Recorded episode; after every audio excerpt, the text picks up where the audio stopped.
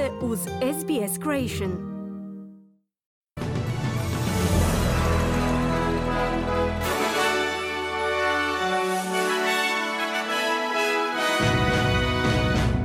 U današnjim vijestima poslušajte vlada laburista stala u obranu svoje nove migracijske strategije. Iz Izraela kažu da se ne namiravaju zadržavati na području pojasa Gaze nakon okončanja rata s Hamasom. I u nogometu najnovije Fifino izvješće otkriva da je svaka peta nogometašica bila metom internetskog zlostavljanja tijekom ovogodišnjeg nogometnog prvenstva za žene.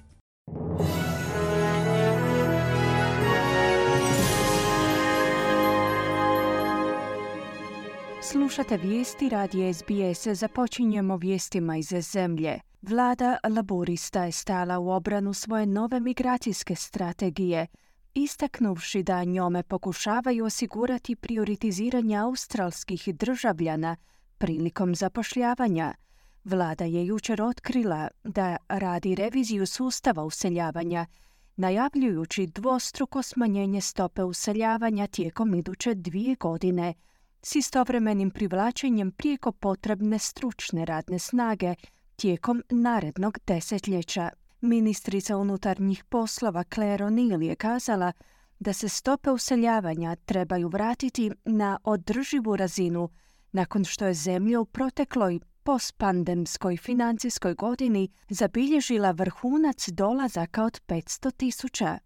Iz nacionalne stranke su kazali da će nova strategija prouzrokovati manjak nužno potrebnih trgovačkih radnika, dok su stranci zeleni uputili kritike na račun promjena, komentirajući da je nepošteno da se krivnja po pitanju stambene krize svaljuje na useljenike. Ministar državnih službi Bill Shorten je za Kanal 9 izjavio da su promjene nužne kako bi se prednost dala australskim radnicima. Whilst to make sure there are skills and people available to work, we want to make sure that locals are getting first crack at the jobs. Kao što želimo osigurati da imamo prijeko potrebne vještine te dostupnost radnika, jednako tako želimo da Australci imaju prednost prilikom zapošljavanja. Također želimo obnoviti integritet migracijskog sustava, Stoga sam mišljenja da smo ovim postigli pravu ravnotežu, zaključio je ministar Shorten. U tijeku je postupak odabira kojim će se utvrditi nasljednik premijerke Queenslanda Anastazije Palaszczuk, koja je u nedjelju najavila svoju ostavku. Njezin zamjenik Steven Miles te ministrica zdravstva Shannon Fentiman su najavili svoju kandidaturu za obnašanje te uloge. Premijerka i na odlasku je uputila podršku svojem zamjeniku Milesu, za kojega se smatra da ujedno uživa podršku i radničkog sindikata. U stranci laburista vode pregovore kako bi osigurali da utrka između dvoje spomenutih kandidata ne izazove probleme unutar stranke.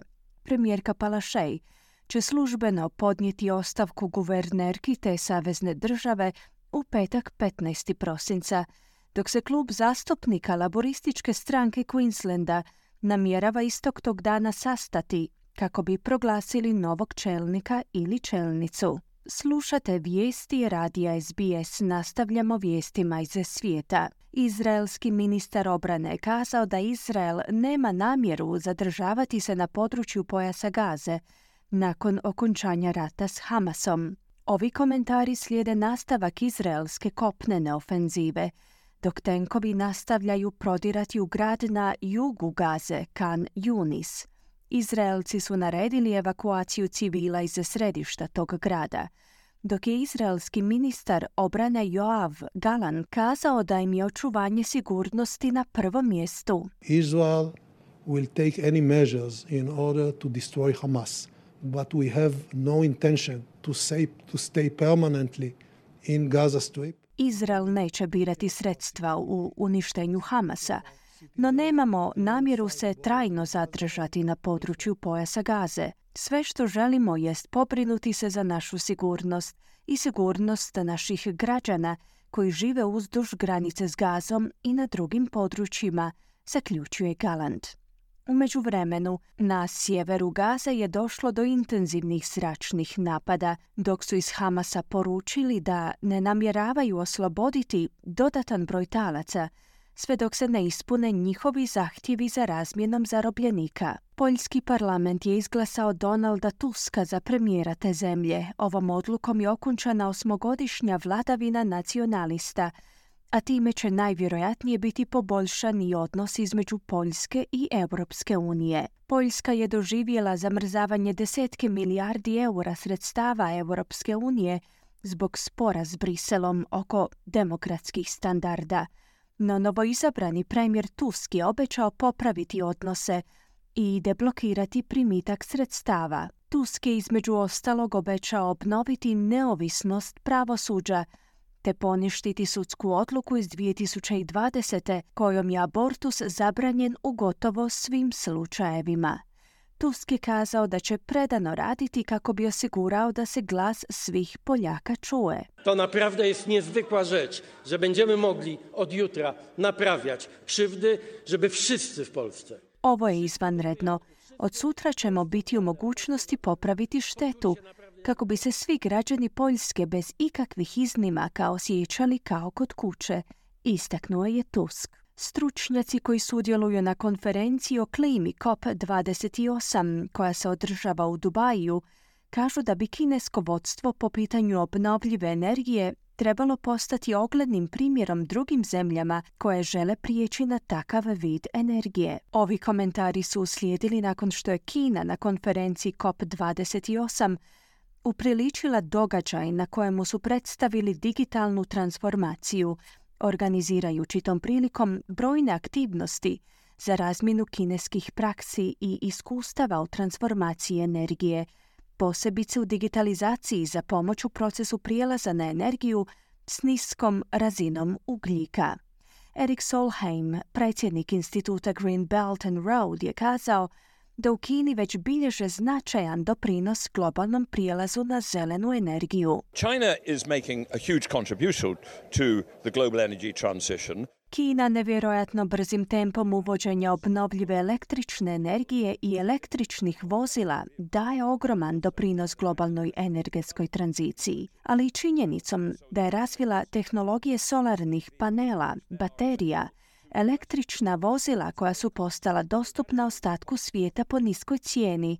Dakle, sve je to pozitivno, naglašava Solheim. Dva broda koja s više od 300 rohinđa muslimana, uključujući izgladnjele žene i djecu, su nedjelju ujutro stigla u najsjeverniju indonezijsku pokrajnu Aceh, nakon što su tjednima plutali morem. Jedan brod koji je plutao oko mjeseci pol dana, a koji je prevozio 135 putnika, je stigao na plažu u selu Lamreh u pokrajini Aceh Besar. Drugi brod s gotovo 180 putnika je pristao na plažu u selu Blangraja u pokrajini Pidi. Radi se o brodu koji je plutao Andamanskim morem 27 dana bez adekvatnih zaliha hrane. Vraćamo se u zemlju. U CSIRO su dovršili početno testiranje revolucionarne tehnologije meteoroloških usluga – koja će pomoći u podršci australskoj industriji akvakulture. Znanstvenici su pokrenuli pilot misiju Aquawatch u središtu za uzgoj morskih plodova zaljevu Spencer u Južnoj Australiji, koji svake godine opskrbljuje tržište ribom i rakovima u vrijednosti od otprilike 238 milijuna dolara. Aquawatch će pomoći ribarima s podacima u stvarnom vremenu o stanju vode, kao i mogućnostima predviđanja razdoblja opasnog cvjetanja algi i drugih zagađivača u oceanu, koji često dovode do pomora riba. Uz to upozorenje, uzgajivači riba mogu odlučiti premjestiti ograde za ribogojstvo u čiste vode. Viši znanstvenik pri CSIRO, dr. Nagur Čerukuru, kaže da se nadaju da se tehnologija može koristiti za poticanje akvakulture u regiji. The aquaculture industry in Spencer Gulf it's a very important source of socio-economic conditions in this region. Industrija akvakulture u zaljevu Spencer je vrlo važan izvor socioekonomskih uvjeta u ovoj regiji. Stoga je misija Aquawatch odabrala ovaj pilot program kako bi podržala ovu industriju pružanjem informacija o kvaliteti vode, koje će pomoći njihovom poslovanju. Odabrali smo zaljev Spencer zbog postojećih dugoročnih problema u kvaliteti vode te za potrebe razvoja akvakulture na tom području, izjavio je Čerukuru. I na koncu vijesti ze sporta u najnovijem Fifinom izvješću je otkriveno da je svaka peta igračica bila metom internetskog zlostavljanja tijekom ovogodišnjeg svjetskog nogometnog prvenstva za žene. Izvješće pokazuje da je alat za zaštitu društvenih mreža koji prati i moderira govor mržnje od igračica sakrio gotovo 117 tisuća komentara. Prema Fifinom izvješću, nogometašice su na ovogodišnjem svjetskom prvenstvu za žene imale 29% veću vjerojatnost da će biti metom internetskog zlostavljanja u usporedbi s igračima na prošlogodišnjem muškom nogometnom prvenstvu održanom u Katru.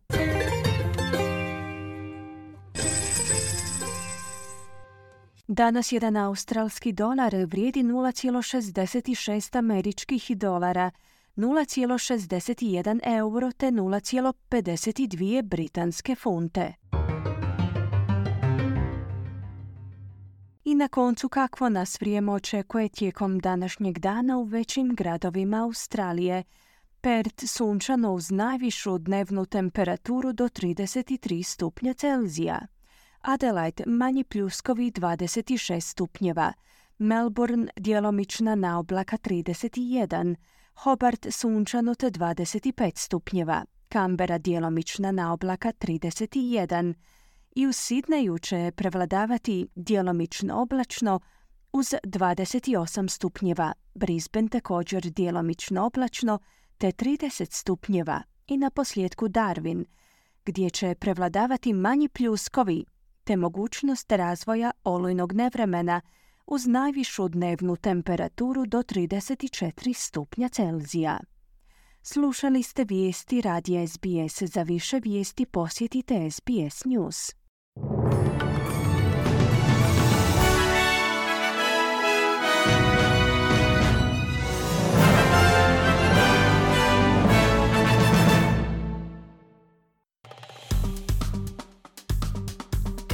Like, podijelite, pratite SBS Creation na Facebooku.